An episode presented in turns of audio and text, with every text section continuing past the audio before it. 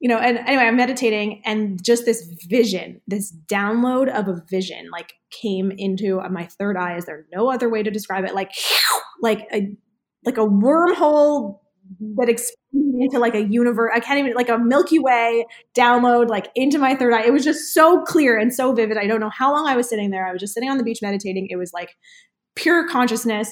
And it, I saw like the vision of this school and I saw people and I saw the location and I saw the website, like everything about it. And I got out of this meditation and I was like, oh my God, I need to start an international yoga academy.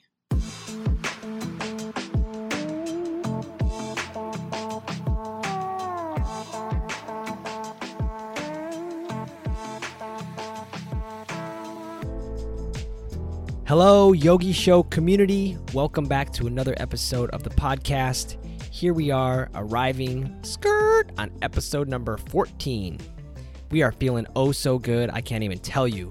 Yogi Bryan and I have been absolutely loving all of your feedback on the last few guests and episodes that we've had and can't wait to share today's episode with you. Today's guest is our friend Lauren Rudick. Lauren is a traveling yogini and creator of Yoga Academy International. She's super fun, energetic, and loves to raise the vibration of everyone around her.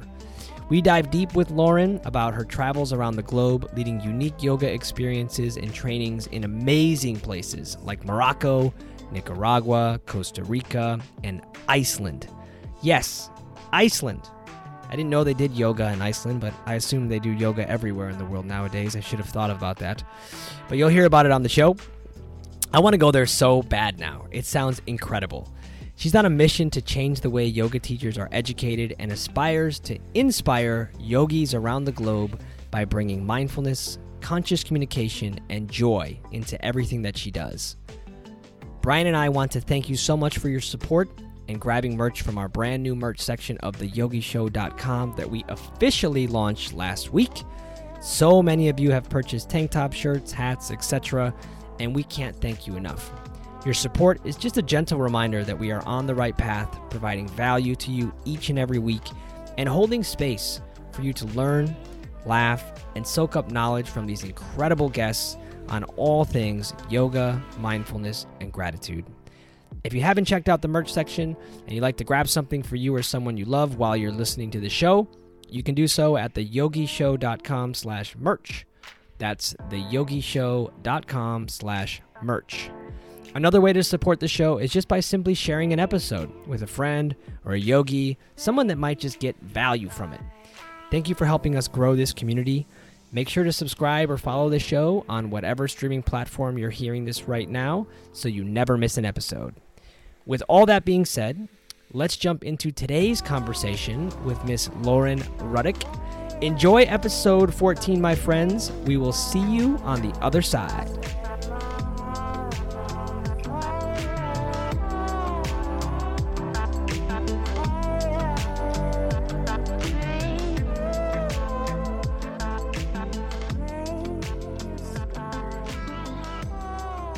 All right. Thank you so much for being here. Welcome to the show, Miss Lauren Rudick, or Reddick, or Lauren Rubik's Cube. How are you? I'm well. How are you? I'm doing great. Thank you so much for taking the time and uh, fighting through the technology glitches and issues with us this morning. So appreciate you. Thank you for having me. Appreciate it. Absolutely. Yeah, it's all working out. Bryan, what's up, man? What is going on, Lauren? Thank you so much for coming on to the Yogi Show podcast. And you Yeah. got your sleep in, didn't you? I got my sleep in, and I'm also totally flattered to be with some Instagram celebrities here. Yogi memes, big deal. Uh, Yogi Memes, Namaste AF, Lauren Rudick. We're all making it happen. I'm wearing a Namaste as fuck sweatshirt right now. What? All Heck right. yeah. Heck yeah. Oh my gosh, too fun, too fun. This is so cool that uh, you know the power of the internet, the power of Instagram to bring people together and communicate. Um, you know, I don't even know how did how did we find Lauren? Bryan, did you find Lauren? I don't. You did, right? Yeah, you commented on the Dylan Werner meme that I posted a couple weeks ago when his when his episode came out. You commented on it. I was like, "Oh, whoa. I need to reach out. She needs to be on the podcast." 'Cause Yeah, I, I was looking at your stuff. Instagram like you're all over the world. Amazing pictures on beaches. Like, yes. like, what's up? You know? Like I'm a little jealous, but Yeah. We'll just get her on the show. I'm a little jealous. We'll get her on the show. We'll talk to her. See how she did it.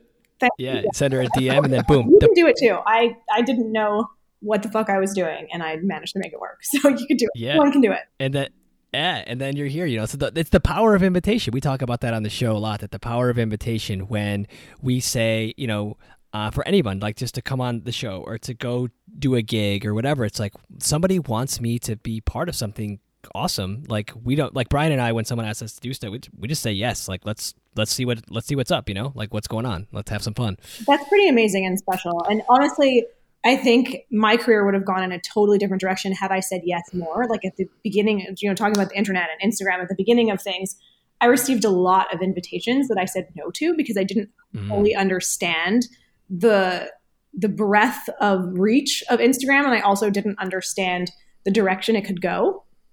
Yeah. Like several brands would reach out to me and say, like, "Hey, do you want to collaborate? Do you want to wear our stuff?" Blah blah blah, and I'd be like, Ugh, "No, like I'm not, I'm Yeah. not going to sell your yoga pants for you." and Yeah. I'm like, "Wait a minute, that was not about necessarily advertising someone; it was about a collaboration." And I missed Right. opportunities. Or um, way back when I was asked to record some online yoga stuff Mhm. from a very small company at the time. And I was like, why would I do that? Like, I can just record and put stuff on my own website. Uh, right. that very small company is a big fucking deal. and I was like, whoops, Yeah. I missed an opportunity. you know but but you know opportunity so interesting you say that right? It's like opportunities come. Sometimes we don't like if you don't jump on it or like it passes by you're like oh well like you kind of like let it go.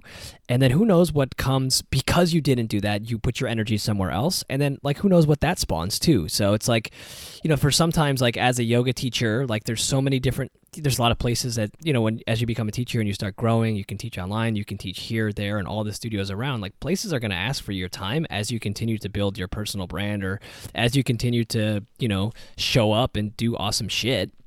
And uh you know it's like sometimes it's like i don't want to promote those leggings you know? I don't want to promote this as you as you get a little bit bigger. And i'm i'm assuming you're there now. Like you're doing your own thing. You're killing it on instagram. You're killing it with your yoga academy. So i'm sure we'll get into all that. Uh but like first of all like give us some context how are you traveling around to all these amazing places and teaching yoga like how, it didn't start by you doing that like how did you get the the invitation to go do that stuff Um, I didn't get the invitation. I ah, made it happen like I'm doing this. Uh, basically, so my journey to becoming a yoga teacher was totally accidental. Uh, I went to my first yoga teacher training in response to my very first heartbreak. I was Mm. flushed, and I basically ran away and decided to become a yoga teacher because someone said, "Hey, why don't you become a yoga teacher?" And I was like, "People don't do that." And that was like 11 years ago, before like everybody and their mom has done a YTT. right So I went to this yoga school and it completely changed my life. And all I knew was that I wanted to travel. I had done a little bit of traveling. Um, so just a little background I'm extremely fortunate in that I grew up in a middle class home in Canada, in Montreal, Quebec. It's a pretty liberal city. And our education system is almost free. So I went to university and it cost like 1500 Canadian dollars, which is like a thousand bucks US a year. For a sounds amazing yeah. And um, if you are local, you're not allowed to live in dorms your first year. They don't allow local students to live in the dorms. So I sometimes feel like I missed out a bit on that like university experience. Although when I Yep. in university, I did have a boyfriend that was from out of town, so I kind of got to go to you know the frat parties and the toga parties and yeah for sure greek life yeah, the dorm rooms. I was like, oh, I'm glad I don't live here. Uh, but so, what was really common for people who are from Montreal, and honestly, like most of us stayed in town for school. Like, I didn't really realize that what's normal in the rest of the world is that if you go to university, you usually go abroad. Everybody in my community was staying home, um, and we all lived at home because the school system where I'm from has like college, which is like you guys would call it like community college, and then university. And community college is yeah it's totally free. So we all had an associate's degree that we got for free, and then you go to university for three years. Um, and so because I had graduated from high school and at 17 and then gone to college and lived at home for college, it wasn't like a huge shift to continue living at home for university. So Right. The background, the reason why I'm saying this is that I was really fortunate in that I lived at home for the, my first two years of university. and I worked almost full time while I was in school. And because I was living at home and school cost a thousand bucks, like I was saving tons of money. I think I had more disposable income when I was in university than I've ever had, which is not Yeah. for most people. Um, and so I traveled always in the summertime. So one summer I drove across Canada. One summer I went to Europe because I was able to save a lot of money, like living at home and working.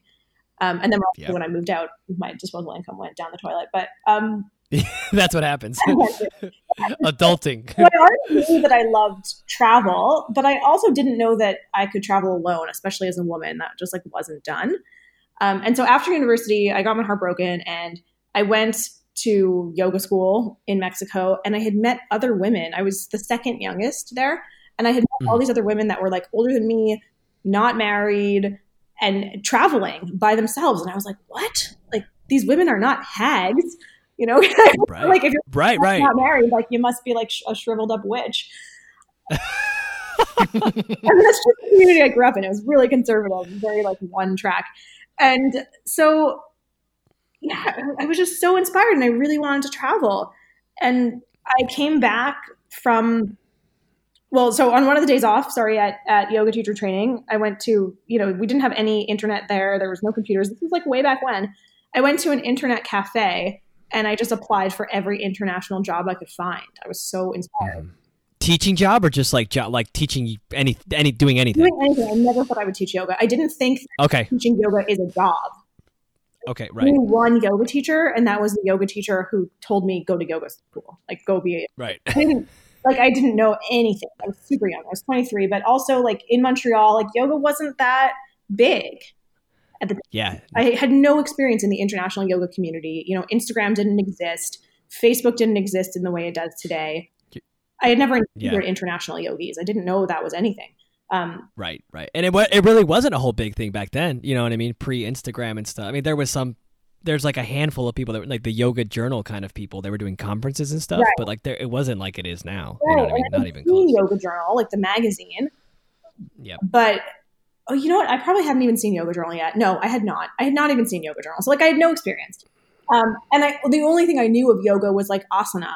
I knew it made me feel good, but I I didn't really know anything else about it. And then when I went to my 200 hour training, I was like, oh my gosh, this is a whole lifestyle, and there's like anatomy and philosophy and music and all kinds of Yeah. Enriching things that I just fell in love with. Um, but anyway, so I came back from Mexico, where my first YTT was, and I had job offers in my inbox. Nice. I just said yes.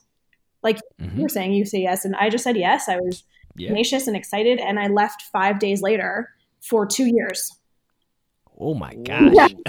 I had two hundred dollars to my name when I left because I spent the last of my money that I had on yoga teacher training. I had a back yeah. and 200 bucks and I went to the bank and I was I asked them for a credit card. I got my very first credit card and I said I need to have a $5,000 limit just in case I need to fly home from anywhere in the world. Uh-huh. And that was my And what did don't- what did they say? Did they say okay? Here you go. yeah, the idea of having like a credit card. Oh, my parents know. Oh my god, my parents No, no, no. no. emails. I used to get emails from my dad like come home, you're giving me a heart attack. I can't sleep. early. Yeah. My mom, I lived in Italy at one point. My mom came to Italy and we were like in Venice at the canal, and she just looks at me and she's like, "Okay, I get it. You're independent. You can come home now. Have an intervention with me." I was like, uh, "I'm not going to rebel here. Like this is just my life now." And anyway, so- Right. so I traveled for two years. I, I was not teaching yoga. I was teaching yoga on the side every time I was doing stuff, but I was like Sure, nanny. I was working on cruise ships. I taught English in China, and everywhere I Oh, went, cool. I was telling people like, "Oh, I'm doing this, but actually I'm a yoga teacher. Oh, I'm doing this, but actually I'm a yoga teacher." So I was teaching Mhm. part time to anybody who asked me to teach to them. And one thing that was clear was that I liked myself better when I was teaching yoga. People Yeah. responded to me well when I was teaching yoga. And if this is something that makes me happy and makes other people happy, I want to do more of this. And I, I think I'm fortunate to be honest, without sounding snobby or stuck up, but like I have a talent at this. This is definitely where my talent and my passion meet. Yeah. And- yeah. Yeah. You can feel it. I- I, can feel it. Yeah, and I, I'm lucky that I found my talent and my passion at a really young age. I think not everybody has that opportunity. So anyway, when I got after two years, um, my best friend ended up getting married, and I was in her wedding. So I came home, and I had done my 500 hour training while abroad and gone to some yoga conferences and was just like super inspired. And at this point, I knew I wanted to be a yoga teacher full time. And I, I had experienced the international yoga community. I went to a conference in Hong Kong and I was like, oh, this is a whole industry. And there's, and I met Seane Corn. I don't even, didn't even know who Seane Corn was at the time. Um, uh-huh. But I met her at this, at this conference and she's become a huge inspiration of mine.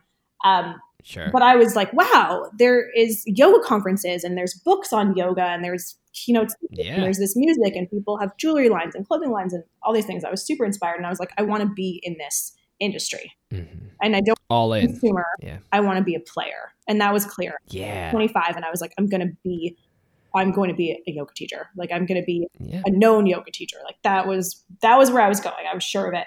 Um, so I got back to Montreal and I started teaching full time. And like many yoga teachers experience, we have this idealized version of it. Yeah. Of, um, a very romantic which is version of which is yeah, which is way different than how it really is. Yeah, and how it really is is a grind, and it's fucking tiring, yeah. and the schedule sucks, and you don't make a lot of money. And the pace sucks. And the pace sucks, and you feel disposable and Ugh, competitive, yeah. and I mean, just all of that. Yep. And so, you know, I was like really thrown into the real world of what it's like to be a full time local yoga teacher. And I was like, this is shit. yeah. This is, yeah, this is like, this is a grind, you know, this is like that hustle of driving 40 minutes one way to teach for 26 bucks. Yeah. And it's like, and it's like, I mean, I'm serving, but it's like, I'm not able to do the things that I need to do to like, grow in my own like life like i'm just doing the day to day and like uh, there's nothing else i can't do anything else you know what i mean you can't do anything so, else because you're you're so consumed at trying to make a living at something that is yeah that loop i know I know, and I know Bryan can for sure has something with that. You know, um, that competitiveness. Yeah, you competitiveness. Know? You know, it's just I, I, see that a lot in yoga, and I started this, in, you know, my Namaste F Instagram to make fun of yoga, just because I saw like a lot of seriousness, a lot of competitiveness, and you know, I, I, I tell myself daily that it's just fucking yoga. Like I take my practice seriously, but then I don't take my practice seriously because like for me, I grew up playing competitive golf and like I have that competitive drive.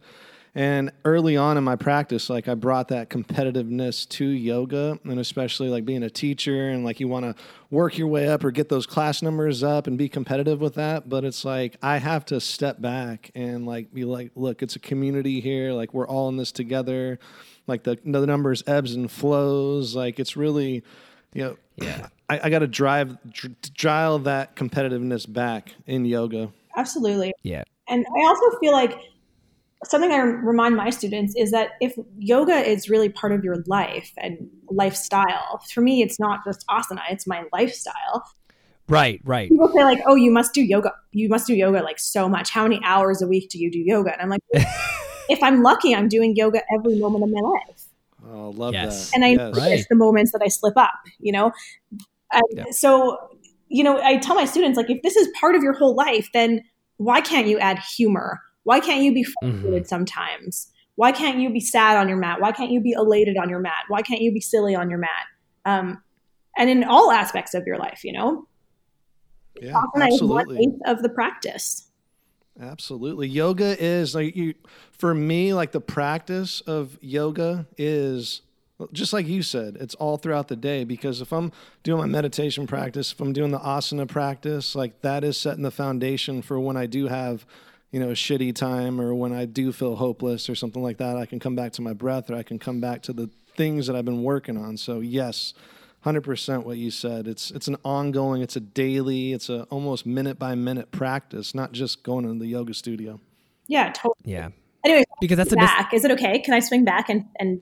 Yes, yes. Swing back. Sw- swing wherever you want to swing. All right, I'm gonna swing back to, to close it up. So this podcast episode is over. Bye, guys. Yeah, yeah. Bye. so um, yeah, basically, so I, I, it was a grind and it was sucky and I wasn't happy. And all I wanted to do was travel, and mm-hmm. pinched all of my pennies to travel when I could, and that meant I had no social life in Montreal. Ah, also, okay. when I was away, all of my friends had started to build their careers over those mm-hmm. years, and I felt like I was left behind because right, I wasn't yeah. doing that because you're not present there. So it's like you can't you can't put your energy there when you're putting your energy uh, wherever wherever you're traveling to. You know, you're you're over there. Right. I get that. Yeah, your relationships fall to the wayside. I get it totally. And people would also say to me like, it's so nice that you're traveling for now, or like you're taking time out to do this, or taking time off. And I'd be like, time off from what? yeah. This Like, I I know. I know. So, but I knew that travel was really important to me, and I knew that yoga was really important to me. And it was actually reading a Yoga Journal magazine one day because my mom had got me a subscription to Yoga Journal for my birthday. Ah, okay. Yeah, so I remember because I hadn't seen Yoga Journal before. But anyway, do you remember those old toe socks ads with Kathryn Budig when she was naked? I do. Yeah. I do. Those were those raised a lot of flags back in the day. that was like the first nude yoga ever, and yep. I was so inspired. I just thought it was so beautiful. I saw these pictures and I was like, wow, like who is this woman? Like this is Yep. unbelievable. I was I was just mesmerized by her. And so I, you know, at the bottom of those ads, there's her name. It says like featuring Yogi Kathryn Budig. And I Googled her, got to her website, and I just saw where it said like where you can practice with her, she had these dates and locations. And I was like, oh my God, yoga and travel is a thing? I've got Boom. that's my thing. Yes. And at that very moment, I started religiously following Kathryn's uh, life. Basically, I subscribed to her. Yeah. you subscribe. and just like seeing what she was doing. It was before Instagram, seeing what she was doing. And I was like, she had a Facebook page. I was like, I'm going to have a Facebook page. She's sharing her her journey. I'm going to share my journey in my words. Um, Yep. she's talking about her inspirations, and I was like, okay, now next step, how do I teach internationally? And it was like Yeah. workshops on things, and I was like, I've got to start designing workshops on things. So I ended up going to um, a yoga journal conference in New York, and I took her classes. I took Seane Corn's classes, and I sort of started to understand like how these international yogis make design workshops. Like there's a Yeah, like what it takes to make it happen. Right. Yeah, like how to actually do there's it. a takeaway. You have to have fun. You have to be touched in some way. And I was like, I think I could do this. So I started thinking about what I'm doing, what I'm learning, what I could offer as like a super young, you know, 25 year old. I'm like, what could I? Yeah. what do I have? so idealistic. yeah. And that's also a funny thing I think about now looking back. Like at 25, I thought I knew everything about life. Oh yeah. And I'm thinking like these young, like 20 year old emerging Instagram yoga stars that are teaching I know. workshops around the world. And I'm like, what the fuck are you delivering? I know. I used to be that person too when I was I started yoga at 26 or whatever it was teaching. I you know like quoting Eckhart Tolle and like Deepak Chopra and I'm like, "Yes, like I am Rumi. Like I am Rumi." And like you know, like saying these quotes and doing all these things. It's like, yo, now I'm 34 and like I didn't know shit, man. I just I was just speaking from the vibration level that I was at, you know, and I was just speaking what the knowledge that I knew it then. But like, you know, I'm sure when I think about this, I talked to Summer, Summer's my wife, when I'm 44, looking back 10 years from now, like I didn't know shit when I was 34. Like, does that happen? I don't know. TBD. yeah, I feel the same way. And I mean, I was just uh, sharing what I knew and people liked it. Exactly. Um, exactly. Anyway, so yeah, so I designed these workshops. And then because I, when I get an idea in my head, I'm going to follow through on it. That's just my personality. If I have a dream, if I have an idea, I'm doing it. And I'm so stubborn, I will stop at nothing until it's done or until I like, I don't even say until I fall flat on my ass because I've done that a, a, many times, but like until I've exhausted every possibility and embarrassed myself, I will keep going. So I then just wrote to every single yoga festival in the world. Yeah. Take me. Please hire me. Can I come? I wrote them an email like, "Hi, my name is Lauren Reddick, and I'm this international yoga teacher from Canada, and I'd love to teach at your festival." like that was it. Yep. And I wrote to everyone, and of course, I got many, many, many no's, lots of non-responses, uh, but I got one. Let's talk about it. Mm, and who was it? Wanderlust. Oh, fun, fun. So the way it happened was Wanderlust had expanded to Canada for the first time that year.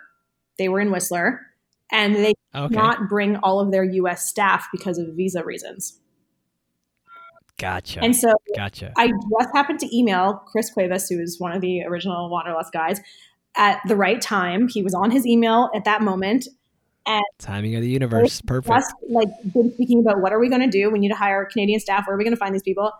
And he saw my resume, and I had had event planning experience and worked on cruise ships. And he wrote to me back like, "Hey, Lauren, no, you can't take it to the festival, but we might have something else for you. Can you get on Skype right now?" And I was like, "Yep." Got on Yeah. with Chris. We really hit it off, and he basically said we need these section managers and production managers who are going to be in charge of the yoga spaces. Mhm. Like we'll fly you out to Whistler, we'll put you up, whatever. And I was like, okay, I'll do that. So I didn't even know what Wanderlust was.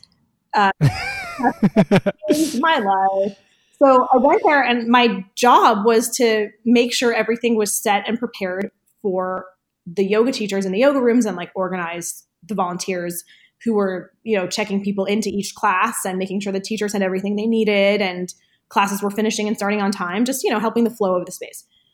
Um, and the gift that that was to me was I got to sit in for three days straight on all of the most inspiring yoga workshops ever with these huge Awesome. teachers, right? Like all of the, the the biggest, most influential yoga teachers in the world. And I was sitting in the room watching, and I learned so so much from them Yeah. and from them.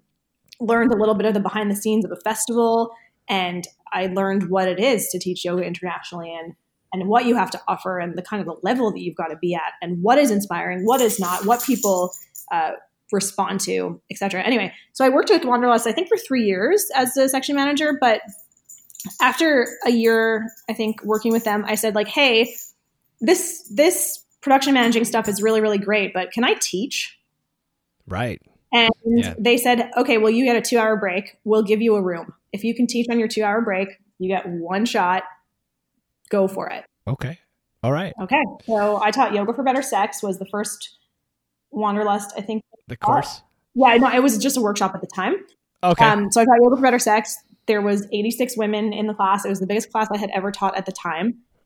Amazing. And it went really well. And then the next year after that, they invited me to have a proper teaching spot. So they, How cool. yeah, Wanderlust really gave me my start. Yeah, and that's that's cool because you have a unique offering. Like nobody else is teaching that workshop. Like I've never heard of that before.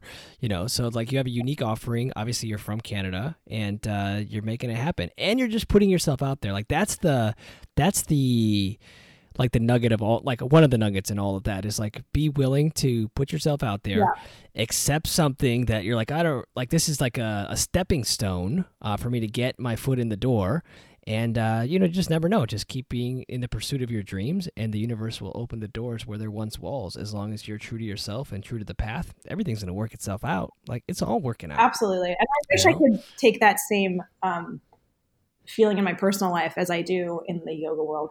Honestly, yeah yeah in my business life- in my yoga life. People hate it when I say business and yoga at the same time. And I'm like, i know yoga is an $8 billion a year industry in the US. I don't right like when I say industry of yoga either. It is a fucking industry. Get with the program. And I am a yoga teacher and this is my job and I have a business. yeah this is my livelihood you know what i It, mean then I'm sorry. But if I don't make money at this, I have to have another job. And I can yeah help people if I'm not then i can't serve yoga. right? Yeah. Yeah, it's a it's a yoga business, Karen and Carl out there. We we uh, we refer to Karens and Carls out there. Oh, You We, we meme Karen a lot. We need to meme Carl too a lot. But yeah, it's Yeah, a we need to yoga business. Yeah. people. It, it is. And, you know, I think the people, honestly, that do well in yoga do treat their job in yoga as a business and they're really professional. And that's actually one thing I learned from Kathryn, just from like observing Mhm. her. She is so freaking professional. Oh, super, you know, super professional. When we had her on the show, she was so um like punctual, authority. I'm just so kind and just organized. We were definitely not organized. We had to record it twice because the first time we fucked it up, so we had to record it again with her. But you know, just be watching her and what she's doing and the growth that she has. Like she's an inspiration to me for sure. That's why we reached out to her to be on the show Totally. and uh, just you know just seeing these level like leveling up your game you know like if you're out there you're teaching yoga you're new to the game just start with something small but whatever it is that you're putting out to the to the world and it, make sure it matches the vibration that you emit when you're in the room. Whatever graphic you're putting out whatever audio recording make sure it's up to the level that of the of the your standards Mhm. so that you can when someone sees that you know you're not there physically in the room when someone sees your instagram post that they have that same feeling of like that you're delivering the message with the highest level of authenticity and um, that's how you win you know by leveling up your game in, in yoga and business and whatever. That's how you win you know Hey, this is Yogi Bryan, just chiming in for your mid episode trivia question. Are you ready for the question, ladies and gentlemen? Are you ready for it? Remember the rules no cheating, no looking at your phone, no Googling. We have the answer at the end of this episode. So you got to stay tuned to the end of this episode for the answer. But here is your trivia question it is which planet spins the fastest? So, which planet spins the fastest? That is your trivia question. We will have the answer at the end of this episode. And if you love this episode, please at the end tell your friends, subscribe, leave a review. If you're on Google Play, Stitcher, Apple Music, there's a place to leave a review. We would love to see your great reviews for the podcast. Share it, tell your friends. But let's get back to the show.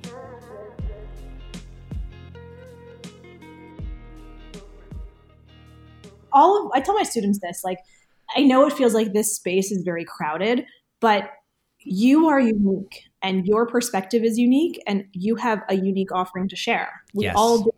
And Yep. there is an audience for everybody's unique offering. Exactly. Exactly. And when you're referring to students, you're referring to the students that you're training to become teachers? Yeah, I'm referring to my YTT students. Okay. Yeah, ab- absolutely. I always say that you every, each and every one of us has a unique gift in our our you know our dharma for my vision, my you know, this is what I believe is to discover uh, what that gift is within us and to share that shit with the world. And if that Yeah. gift is teaching yoga, then you better get the fuck out there and share that with the world because the world needs you now. Yeah. You know, Absolutely. now.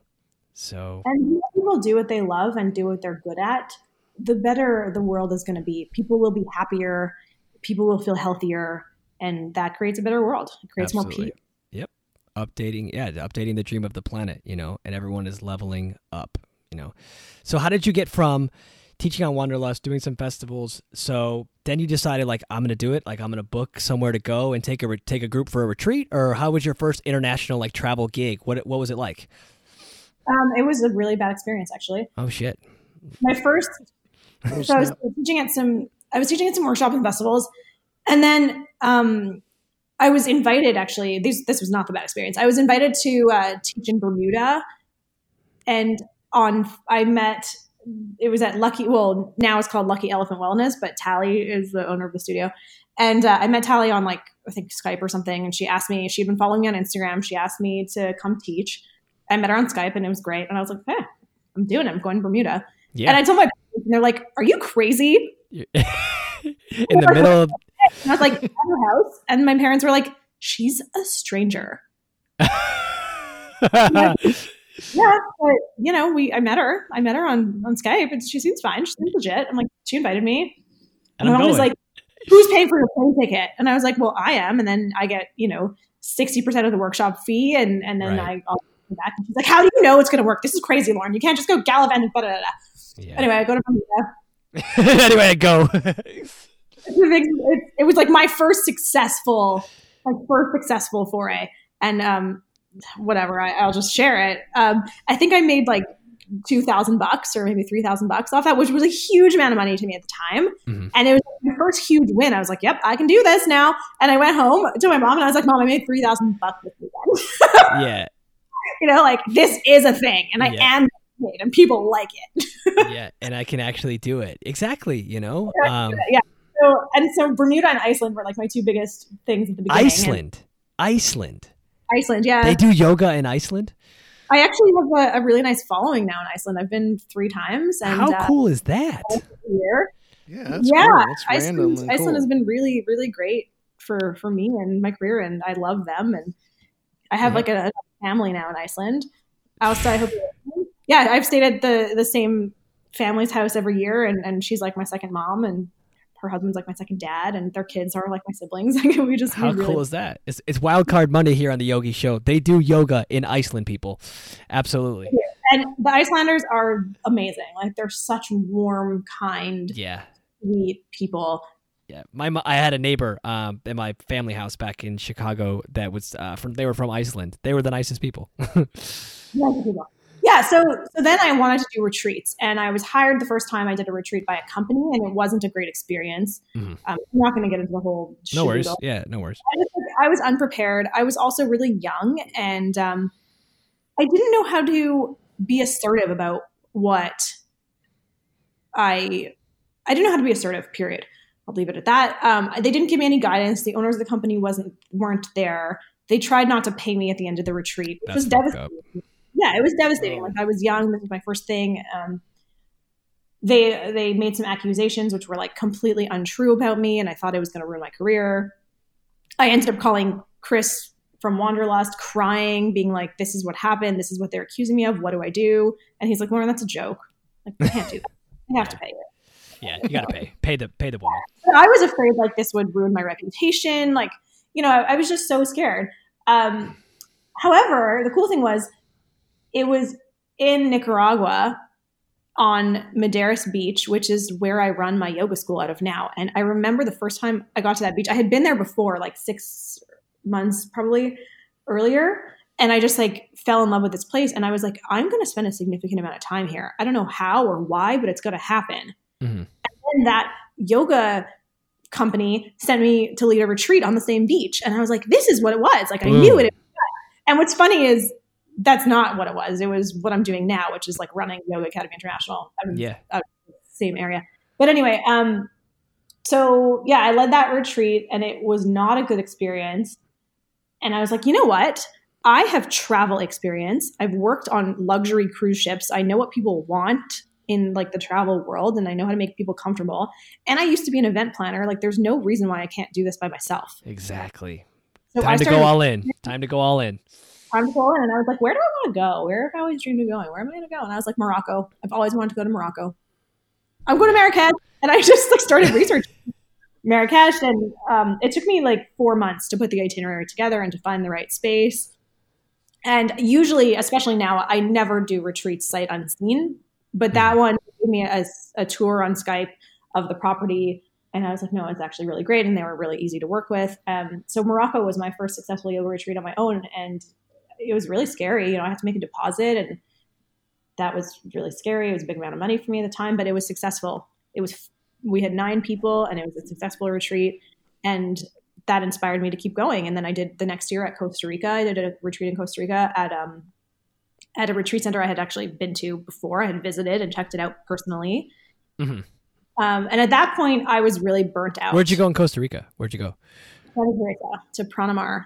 Uh, Pranamar, heard of that. I which is it's amazing. It's owned by my friend Nancy and her mom. And Nancy's one of my my inspirations and teachers now. And she's actually on our online yoga studio. We have a tantric yoga course with her, which is really special. She's a fantastic teacher. Awesome. Um, yeah, so I had heard about this place like on Facebook. A friend of mine had a honeymoon there, and I saw pictures, and I was like, "Wow, it'd be so cool to do a yoga retreat there." One day. yeah. Let's go. And then like randomly, no, not even let's go. Randomly, about I don't know six months or eight months later, I was sent by this Costa Rican travel company. It was when Instagram was first starting. They asked me to visit a bunch of properties in Costa Rica to think about yoga retreats there. oh. they- They said all you have to do is pay for your flight and your travel to each spot, and we'll give you three nights at each hotel and your food Wow. included. And I was like, okay. And again, my parents are like, "Are you crazy? What are you doing?" And I'm like, "Yeah, I'm doing." I think it's fine. It'll be fine. Uh, so yeah, I went and did it, and um, one of those properties was Pranamar, and I was like, "Yes, I'm coming back here." So I booked a retreat there, put down the deposit on that credit card that's now getting use. deposit down, and uh, yeah, I went back like eight months later, led uh, then my next retreat that was you know profitable and great. But one thing that did happen was that I was burnt out. Like I was still teaching full time in Montreal, still not making that much money. The retreats were helping and it was helping me get traveling, and the festivals were helping me get to where I wanted to go. But I, I wasn't earning enough of a living to support myself, and I was exhausted still and hustling. So I decided to stay for a month in Costa Rica and live off the profits nice. that Nice. retreat Nice. Yep. and I ended up in Santa Teresa, and I just love that little town. And I ended up finding an apartment to rent, and it happened to be next to a yoga studio. And then And I never, started, then you never surf. left. yeah, I started to learn to surf. I had no intention of keeping yoga. I was just going to be on vacation. I'm surfing and like partying, and I had drawn like a big Om symbol on my surfboard in wax because I thought that would be cool. it is cool. Well, if you're a surfer, you know that's not cool. Um, not as cool as you think it's going to be. Also, like putting your feet on an Om symbol is like a pretty bad idea in general. Um, just if anybody's listening, don't do that. So, but I was uh, walking walking to go surfing one day, and there's this woman on the phone in front of this hotel that had that yoga studio, and she's really stressed out. And I walk by her, and I'm like, "Hey, are you okay?" And she's like, "Yeah, I'm fine." And I'm like, "Okay." And I keep walking, and she turns around. She's like, "Wait, are you a yoga teacher?" Crazy because I had this Om symbol on my surfboard. and Right, she's right, like, right. are you a yoga teacher? And I was like, yes. And she goes, I need you. Can you teach a class tonight? And you're like, I was like, okay. And the class was in, I don't know, two hours or something. And I taught a class and it got really good feedback. And turns out in that town in Costa Rica, unlike Canada, where you get paid, you know, X amount of dollars per hour, Yeah. I was paid on commission. And I had 25 people in the class and I made 200 bucks. oh, sweet. What? sign me up. Nice. yeah, that was the most Sweet. I'd ever made in a yoga class in my life. And she said, uh, people really liked your class. Can you teach five times a week? And I was like, Yep. yep. And- uh, no problem. I'll be there tomorrow. Tell me when. Yeah. So I was, and I lived next door. I was posting on Instagram when I was teaching and um, posting on like the Facebook page of the town and making graphics and all this stuff. And people started to to go to certain hotels and say, like, does Lauren Rudick teach yoga here? Because people were following me on Instagram. They knew I was in this town and I was sharing my journey of, you know, learning and So cool. surfing and This is- becoming one with nature and meditating every day. And yeah, and and so then other hotels started asking me to teach because they were getting requests. Before I knew it, I had more work than I could handle. I had 15 classes a week. I oh capped off gosh. 12. Yee. Uh, and I was making more money teaching yoga in Costa Rica than I had ever made teaching yoga in Canada. So oh, I oh, was for like, sure. why would I ever leave? Yeah. my Why? gosh, yeah. yeah. it's beautiful there. Costa Rica is amazing. Bryan, have you ever been to Costa Rica? I, I haven't, but I'm getting my plane ticket right now, one way ticket right now. I'm, I'm moving the fuck out of Arizona, going to Costa Rica. I'm Rica. moving to retreat there, Bryan, in February. yeah, you gotta come. Yeah, Come to Lauren's I'll be in retreat your in class. February. Be in your class. I'm moving there, so Done. it's so amazing there. It's so amazing. So I lived there for three years, and uh, it was. Damn.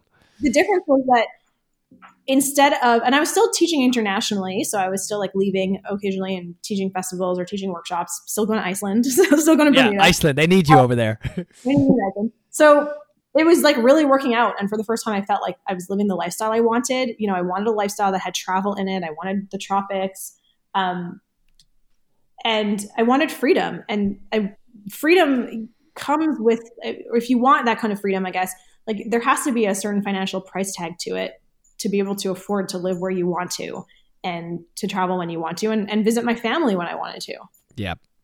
and I was fortunate enough to, to make it work in Costa Rica. And also because I was living there and sharing my journey on Instagram that was like emerging and starting to get popular, people wanted to come and and do what I was doing. And so I started leading retreats, local retreats in my town, and I didn't have to pay for my accommodation or my. Right. How cool is that? Destination where you live. Yeah, that's it. So I was able to bring people to me and I didn't have like a, a break even point. Everything about it was profitable. Yep. So I was able to run retreats for very inexpensive and according to people's price points. So I was running retreats at sometimes at my friend's youth hostel for 300 bucks a week Yep. because all, you know, I just put like a small fee on for my teaching on top of it and everything I was doing was a bonus. And, you know, if people wanted more luxury, I could do it at a hotel, but I could run a retreat with two people So cool. the rooms at the hotels. And so I ended up making like really great contacts at hotels as well from, you know, bringing them extra business and running these Yeah, of course. That's really how how things started to get viable for me. And Yeah, and it just like and it just snowballs, you know. It's like I have all the momentum. Like everything is building for you like in those moments. Um and you're creating this new this new life, the life that you've been dreaming of. And then how how do you get it from there like in Costa Rica before like obviously you left at some point, but you know, how did you roll all of this like this amazing shit that you're doing into the Yoga Academy International? Like how was that born and then what do you how did you take it to what you're doing now? so basically um, after living in Costa Rica for two years, a friend of mine approached me and said, You should start running yoga teacher trainings. And I was like, I'm not ready. And she's like, I have the curriculum. And I was like, You know, if I run yoga teacher trainings, I want to do them on my own. And I want to run it with the curriculum that I see fit because I don't think the standard is high enough in yoga right now for training. You know, every schmo is running yoga teacher trainings and it's diluting our whole industry. Every time a shitty yoga teacher gets graduated out into the world, it makes all of us look bad. This is my life work. I've been studying this my whole life. And I think it's a disservice to me and every other great yoga teacher out there when a yoga teacher who doesn't know what the eight limbs of yoga are or doesn't know their anatomy or doesn't know what your 10 is gets graduated. Mm-hmm. Yeah, and like, and and when you're when you're saying that, it's like we're not saying that like you're a bad yoga teacher because you're new. Like there are just like there is evidence out there that there are schools that will just put somebody through just so they can get paid. You know, that's what that's what you're It's referring to. a lot of people. And, and also, until recently, the Yoga Alliance has made some changes recently, which I'm actually really on board with. But until recently, like the Yoga Alliance wasn't doing shit all about it. And any teacher that had a 200 hour training and one year of teaching experience could, Could lead a a school. Yeah, I know because I'm I'm looking to have a school in two years, and I I don't have a 500, so I need to go. I'm going to do a training. So yeah. Yeah. so now we have a new standard. Come do our 500. It's fun. YOLO. I got three kids. I can't leave anywhere out of Boca Raton, Florida, right now. Okay, you can bring me in if you have a studio that will host. We can Yeah. do them in weekends too. We'll talk about it. Bring Anyway. it in. um yeah so so she had asked me to do it and i was like no no no i want to have like my own curriculum i have a really clear vision of what a curriculum should be but i'm not ready blah blah so i started writing their curriculum and just like an outline of it of what i wanted and i ended up visiting this friend in miami and basically she started a company that almost like franchises yoga teacher trainings she created like a rubric and an outline of yoga teacher trainings and a training of how to run them and she had mm. the same goal as me like do better in right. education. And so her company like makes the manuals and make manuals, made a curriculum and has a training program of how to run the curriculum. Same thing like to better the education out there. And what she does is sell this curriculum to yoga teachers that are ready to run trainings. Ah, who is this person in Miami? It's called All You Can Yoga. Her Oh, yeah. Vanessa. So Wait, All what- You Can Yoga. What's And her name? t- What's her name? Vanessa. Her name is Vanessa. Vanessa. Yeah. So then she takes like also a percentage. It's a very smart business plan that she does. And then she takes a percentage of all the profits of the yoga teacher training that you do. Gotcha. So So she sells the curriculum and then she gets a profit. It's like a franchise model. It's really, really smart. Um, and so I was like, no, really hesitant. No, no, no, no, no. And then I was visiting her because on my way to Costa Rica, I think I had like an overnight in Miami. So I visited her. And she was like, just look at the curriculum and see what you think. And I was like, fine, I'll take a look. And I saw her manuals and they were beautiful. And they were like so much better than I knew how to make at the time. And I looked at her curriculum and I took out my spreadsheet of what I thought the curriculum could be, and it was almost identical. Amazing. Yeah. So I agreed. I agreed to run all you can yoga trainings. And the idea being like she needed someone who had a bit of a face in the yoga world to back her trainings. Yeah. I at the time needed an organizer, needed someone to make manuals for me. I didn't know how, and needed like the gaps filled in, you know, and the the the training, yeah, organization. The organization is yeah, because I'm not the organizer. When my wife and I are doing our train, she's the organizer. I'm the Summer's the organizer. I'm the uh, I'm the wild card and like the teacher, you know, kind of thing.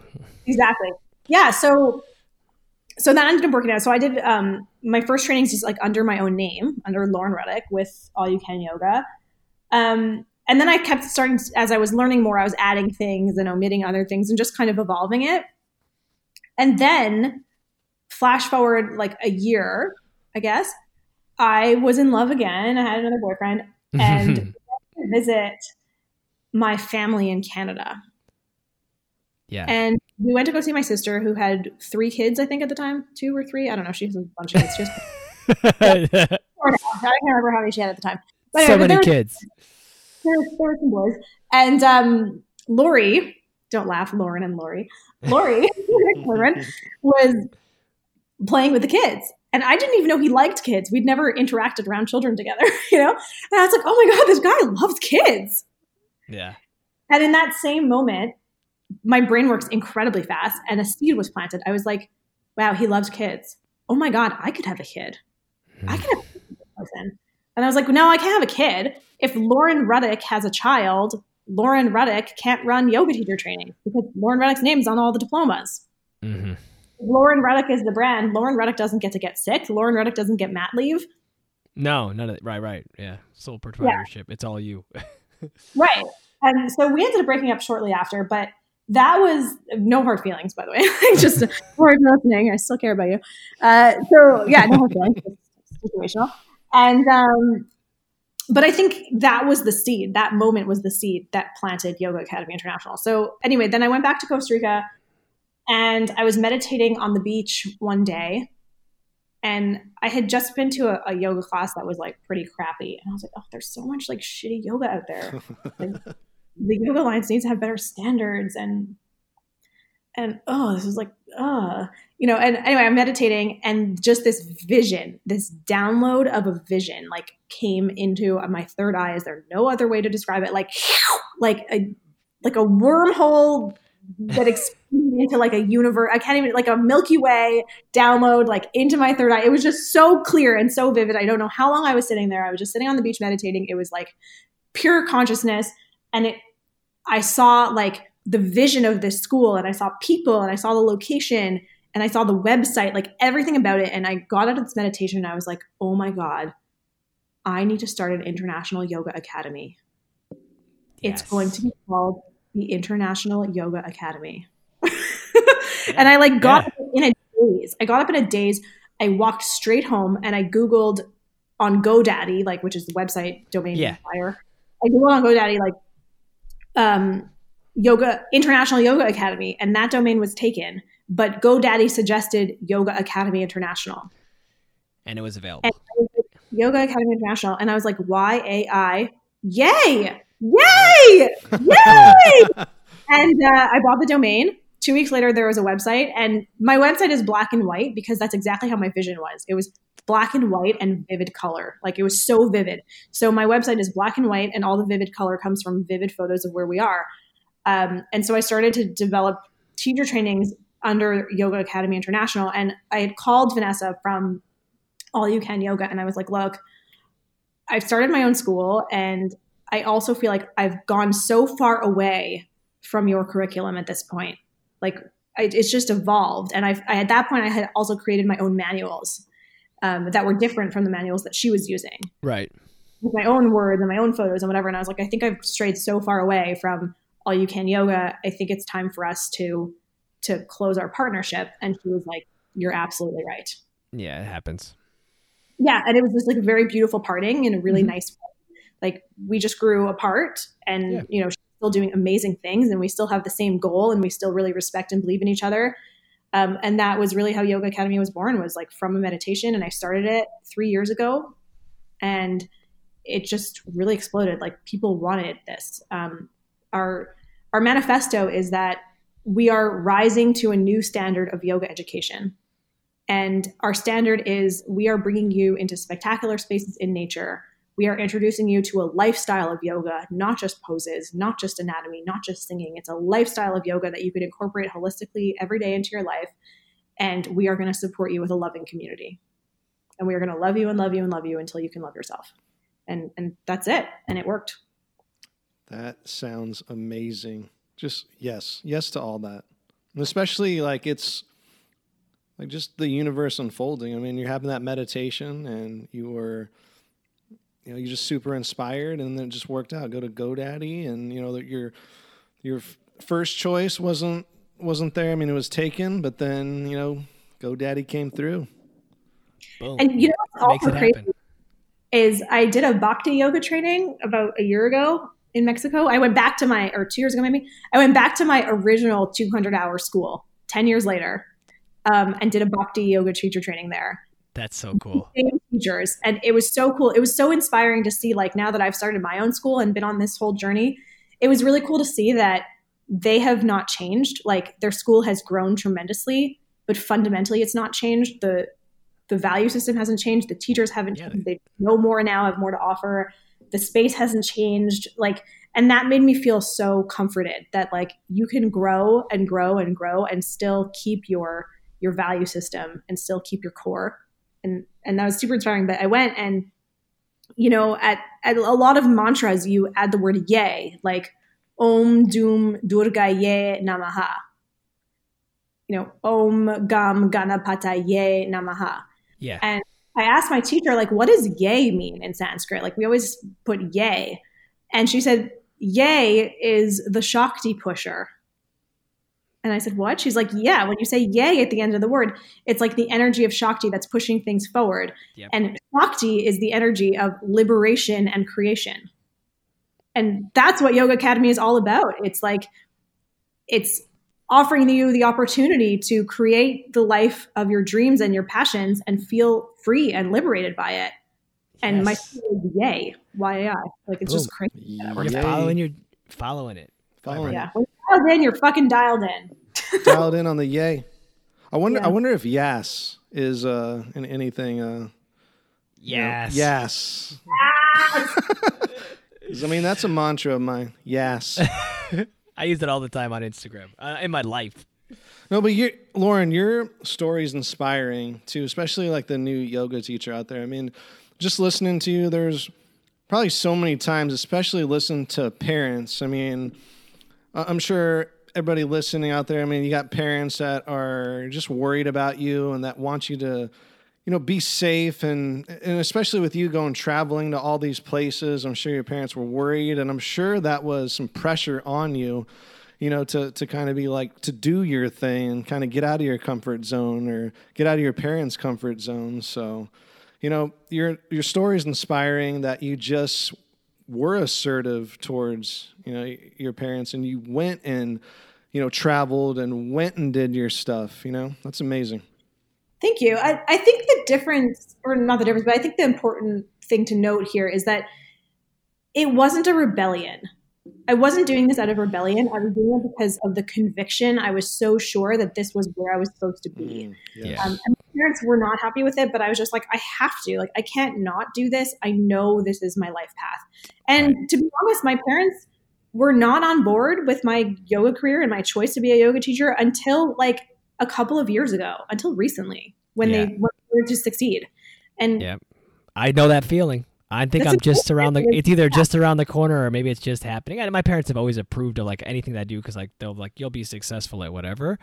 But uh, you know when you have kids and a wife and a house and you have like they just want to you know they parents want you to sometimes play it safe and like corporate structure paycheck every other Friday kind of thing. And you're like. I can't do that. Like you don't understand. Like I cannot physically go to those places. It will not work for me. It will not. I can't. I I, I can't. so, yeah, I know that feeling. yeah, exactly. They want the best for us. They, Of if course. Yeah. and and and I also understand, like in my parents' generation, like being an international yoga teacher didn't exist. No. No. So how no. could that? And, and they're not in my head. How could they see my vision and understand it? Right. and They can't. They've seen the school. Yeah. But Yeah, no, I know that feeling. And I traveled and taught a little bit. I went to Hawaii and taught a few years ago, like four, four years ago, for a number of weeks. And it wasn't like a glamorous living. You know what I mean? Like, you know what that's like, like living at somebody else's house, like in a room and like teaching workshops. Um, you know, I was living in the, like the back of the studio kind of Yeah. thing. And uh, it's like, so it's not in the, in the inception of it. Like, it's, it looks beautiful and like the pictures that you see on the internet, but you don't see the day to day stuff that goes behind it. So if you aspire to be a traveling yoga teacher, like, just not, like be willing to go through like the muck and the shit part of it as you're like going through to I mean there's beautiful things that happen along the way but like this isn't like a five like five star resort staying in hotels like thing in the beginning it doesn't work that way for me anyway it wasn't like that and from uh, all the stories I've heard you know. yeah, I mean, I I just taught um, in Hamilton, Ontario, this past weekend. I was staying in somebody's converted garden shed. yeah like converted into a room. Yeah, it's not glamorous. And those photos on the internet are curated and planned. yep I'm planning my outfit, I'm putting on makeup, I'm waking up at five in the morning to get the photo at sunrise when there's no one else on the beach or there's no one else in the town. And I take the best photo and then I edit it for an hour before I put it online. It's a brand. It is. It is. It's a brand out there. you Yeah. No, And- I feel that and you were mentioning, I mean, yeah, with all these teacher trainings, and there's a lot of yoga teachers out there. What do you think makes a great yoga teacher? Like anybody listening out there that's a Oh, new yoga teacher, like what makes a great yoga teacher? Authenticity. Mm, mm-hmm. Yes. hmm integrity man Integrity. yeah yeah Also just showing up. And Yeah. I feel bad because I was late, an hour late. that's okay. Look, you said just showing up, but Lauren overslept for our call this morning. It's okay though. It all the universe worked it out perfectly, and here we are, and this is all happening. So no big deal. showing up is a huge part of it. Like yoga teachers are perpetually flaky. We were talking about this before we got on this podcast. Perpetually flaky and perpetually late. Like think fifty percent of the battle is just showing up on time. Yeah, literally being Right. there, like being present with it. Yes. Yeah. and then being authentic- authentic and and not trying to play the role of what you think a yoga teacher should be or Right. Uh, trying to inspire because you think you're supposed to say this thing like just Right. Yeah. Yeah. Just speak from your heart and speak your uh, speak your truth. You know, just Yeah, speak your no. truth. i said this to my students who were asking like what are we supposed to teach how do we know what our brand is and i was like well whatever your struggle has been that you've gotten through the lesson you learned from that is your message Mm-hmm. Yes. hmm Yes. That's so beautiful that you said that. Yeah. Yeah, because we're That's all it. dealing with something. You know, we're all we all have a story. We're all dealing with something, and we're all working on something. You know, and and what I'm working on, what you're working on, what Pedro's working on. You know, we have strengths. We have different strengths. We have different weaknesses, and it's like if you have been working on something, like for me, it's like anger, frustration, patience. Like just being a competitive golfer, like I, I just have that competitive mm-hmm. drive, and like me, it's really patience. And yoga's taught me, and it's still it's still something that I'm really working on. Is just fucking be patient, just be present, just come back to my breath, and and uh, meditation, and, and like actually writing a gratitude list every day, like has been my biggest thing in my whole yoga practice. Writing a gratitude list, that's me. You know, Every, anybody out there, like what you're working on and what you came to yoga for. I mean, could be your story. Yeah. I don't know. yeah your Sure. story is your message your lesson is your message Yes. Yes. Lauren, you're inspiring. Like, thank you for taking the time. Yeah, thank you for taking that. Thank you for sh- sh- thank you for sharing your story with us and the listeners. There's so much value that you've added for sure in all the the travels and the things that you've done. Um, it's been really inspiring to hear about um, these things. I didn't know people did yoga in Iceland. I Uh, didn't I either. didn't know. Do you they, know, I do they didn't- have hot yoga there? Is there hot yoga in Iceland? of course they do it's Iceland. It's got to be expensive as shit to heat up that room, you know? No, actually, it's not because they No? have no. So here's the thing: Iceland has like a ton of geothermal power, right? Because it's all Oh yeah. so. Actually, it's not expensive to heat, and believe it or not, you don't pay for hot water in Iceland. They just pump it up directly from the ground. Yeah. Wow. Yeah, that So- makes sense. That makes sense. Like nobody has a hot water heater in their house. They literally just pump the hot water from their from the ground, and so when you shower, it smells like sulfur. But That's the shower never runs out. The hot water never runs out. And Icelanders take like notoriously long hot showers because they can. And Yeah. um, the the mom, my like Icelandic mom, her daughter is now in university in Denmark, and she's like, my daughter's gonna have a very swift lesson when she gets to Denmark and starts Frigid for- showers. Oh, paying for bills. Yeah. yeah, paying for the It's like a thirty five minute shower. yeah, paying for that water bill is gonna be a little pricey. Oh, Yeah, and every town in Iceland has a full year round outdoor heated swimming pool because they just pump the water in from the ground. wow. Yeah, Yeah. for sure. Yeah. Swimming outside any time of year. So cool. So cool. All right, Lauren, that's a beautiful segue into our hashtag lighten up round where we ask a few random questions to get to know some funny stuff about uh, just just your take on some little little funny nuggets. And don't think too hard about them. Like these are just fun. You know this is this is you know like you, you know when you see just for fun in the instagram bio you know what i'm talking about? Yeah, yeah this is these are these questions are just for fun. I feel like I'm, pressured to be cheeky now. No, no, no, no. Just be they're easy, they're they're simple, right? Okay, so Okay. I- I'll shoot first, and uh, then we'll go with Bryan. So, okay, so this easy one, easy one. Which country has better food, Morocco or Nicaragua? Oh gosh, Morocco. Morocco. Mm, I want to go there. You've inspired me to go to Morocco. Yeah, I want to go there. I gonna saw happen. your pictures on Instagram, like with, Yeah. with camels and then Yeah, drinking tea go. in the middle of the desert on a on a rug or Yeah. on a carpet. It was incredible. Was it a magic carpet ride? It literally the whole trip was a magic carpet ride. I would highly. Yeah, that was so cool. The Sahara Desert was mind blowing. Amazing, amazing. Okay, Bryan, you go. Okay, speaking about magic carpet rides, and this one's totally random. Just thought of it right now. So, what type of yoga would Aladdin practice? What type of yoga? Like any yoga out there, what type? Well, it'd be like carpet yoga, like stuff yoga, like yoga. You'd have a carpet yoga workshop. I mean, everybody want a floating carpet, and you. Yeah. Aladdin's like, everybody come in, grab your yoga block, grab your towel, grab your magic carpet.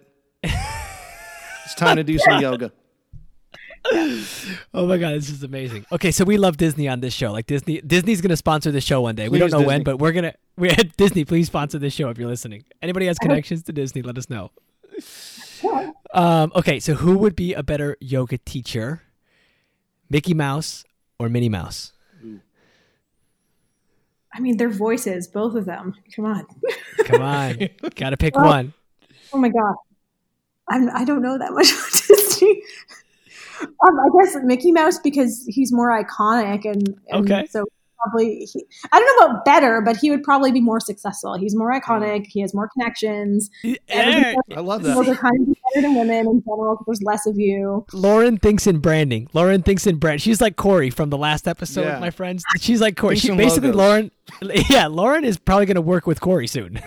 Right? Who's Corey? He's he was our guest on the last episode, so that'll debut before anyone who hears this one. They'll have heard that one, and the, all, all the pieces will sync up once they hear that. Yeah, he's a, he's a big time marketing guy. He's a brander, He's a brander. Yep. Oh, cool.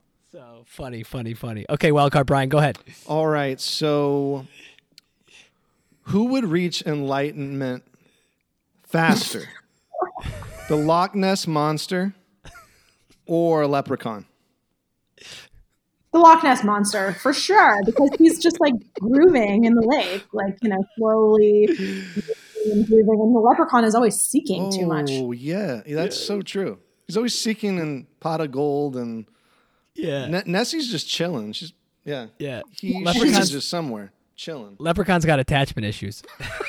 Totally. he needs to practice the law of detachment. He's trying to follow rainbows and Oh, boxes of cereal. Yeah, you see these rainbows. You're never going to get enlightenment. You got to like sit there. I, I love saying this to my students. Don't just do something. Sit there. Ooh, Oh, right? Yes. The all the answers that uh, you know, silence is loaded with answers like that, you know, that thing. But that's so true. That's so true. Just sit there Just sit and it all coming. Lauren, thank you so much for taking the time. Thank this you has so been a, a joy. Thank you for letting us shoot out some random uh, lighten up brown questions. Those were fun, and uh, you had some really thoughtful answers on those questions. You had like some insight. Like I don't know how you process that so fast. Like, okay, it's Loch Ness monster because X Y Z and not leprechaun. Okay, let me say it. Like within 0.01 seconds. My brain works ridiculously fast sometimes. It scares me too. Clearly working out, working out. You're, it's a, it's All right, my that friend. presence. You're present. You listen You're to the present. question. You're th- you're there. Boom. I mean, think about this. Seeing a man I was in love with interact with a child planted a seed that started an entire international yoga school. like Yeah. that Uh, okay, it all makes sense Yeah. now. Like everything makes sense. Everything yeah, the makes sky's sense. the limit. We never know what's Yeah. going to happen with you next. I mean, wh- Yeah. Have you what are heard- you watching? don't tell me the sky's the limit when there are footprints on the moon. Oh shit! I haven't heard that quote. Oh shit! That's awesome. We'll, we'll probably link it in the show notes. We're linking that in the show notes. Yeah, look at that. I love it. I love it. Okay, my friends, that's going to wrap up this episode of the Yogi Show podcast. Thank you so much for tuning in. Make sure you go back to theyogishow.com to check out the show notes and all the links where to check out Lauren and the Yoga Academy International. Yay!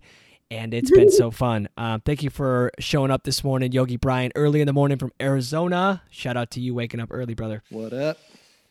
Making Yes. it happen. And Lauren, thanks a lot for being here. Thanks for having me. This was so fun. Absolutely. So we're going to sign off, my friends. Until next time, we'll see you soon and namaste. Namaste. Namaste. Thank you so much for tuning into the Yogi Show podcast. How cool is Lauren? I mean, inspiring. You can go to theyogishow.com and visit us there and look at all the show notes. We provide all the show notes, provide all the links. You can see where to contact Lauren with her website there. The music today on the Yogi Show is brought to you by DJ Taz Rashid. DJ Taz Rashid's pumping out the good hits. You can find them on Spotify, Apple Music, just and anywhere that plays music, you can find them there any of these songs here, you can go to the Yogi Show on the show notes. We're going to have the song, we're going to have the links. We take care of you. We appreciate each and every one of you that listens. Please leave a review if you can. Please tell your friends. That would mean a whole lot to us if you could do that. Share this podcast. And I know you want to know the answer to the mid episode trivia. Here it is, Yogi. So the question was which planet spins the fastest? Which planet spins the fastest? And the answer to that question is Jupiter. Jupiter is the fastest spinning planet in our solar system, rotating on average once in just under 10 hours. So that, that planet's spinning once in 10 hours. How crazy is that? Blowing your mind? Maybe we can get Bill Nye the Science Guy on next time. We'll see. If anybody has a contact to Bill Nye the Science Guy, hit us up. We'll get him on the show. Maybe he does yoga, maybe not. But we appreciate you. And remember, gratitude, gratitude, gratitude, attitude of gratitude, ladies and gentlemen. But you have a great rest of your Monday. Namaste.